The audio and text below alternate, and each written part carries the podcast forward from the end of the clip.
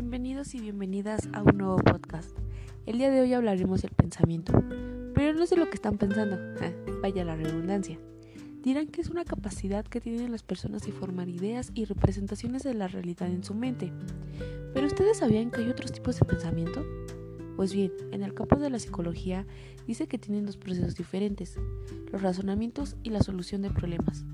Pero actualmente es un objeto de debate de autores, como por ejemplo Johnson Laird decía que es como una habilidad que desarrolla y ejerce una mayor o menor pericia según una serie de factores como un conjunto de procesos mentales innatos. Y si buscamos a otros autores, dirán otro tipo de definición.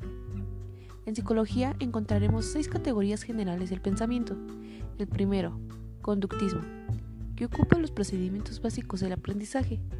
El segundo es el psicométrico, que infiere el término de inteligencia y su medición cuantitativa.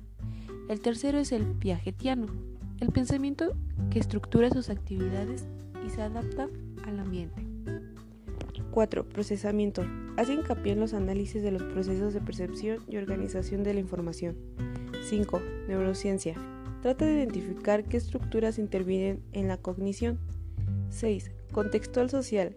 Estudia los efectos del medio ambiente en el aprendizaje, sobre todo en el papel de los cuidadores.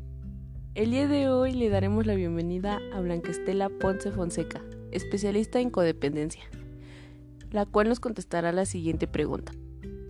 Para usted, ¿cuál de las siguientes categorías del pensamiento se desarrolla más en la infancia para evitar algún problema más adelante? Hola, buenas tardes. Para mí sería el conductismo.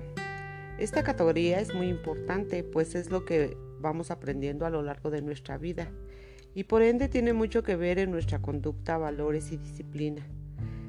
en la infancia es importante que nosotros los padres infiltremos a nuestros hijos confianza, seguridad y amor, y así crecerán siendo adultos exitosos y responsables. Si los seres humanos crecemos con todo tipo de abandono, difícilmente obtendremos buenos resultados en la, en la adultez. Estaríamos obteniendo, al contrario, diferentes tipos de trastornos. Yo como, yo como especialista en codependencia puedo decirles que todos los mensajes se los enviamos a los niños en la infancia. Ellos aprenden de nosotros todo lo que les podamos enseñar. Muchas gracias por tu tiempo y nos vemos en la próxima. No, gracias a ti por darme este tiempo. Muchas gracias.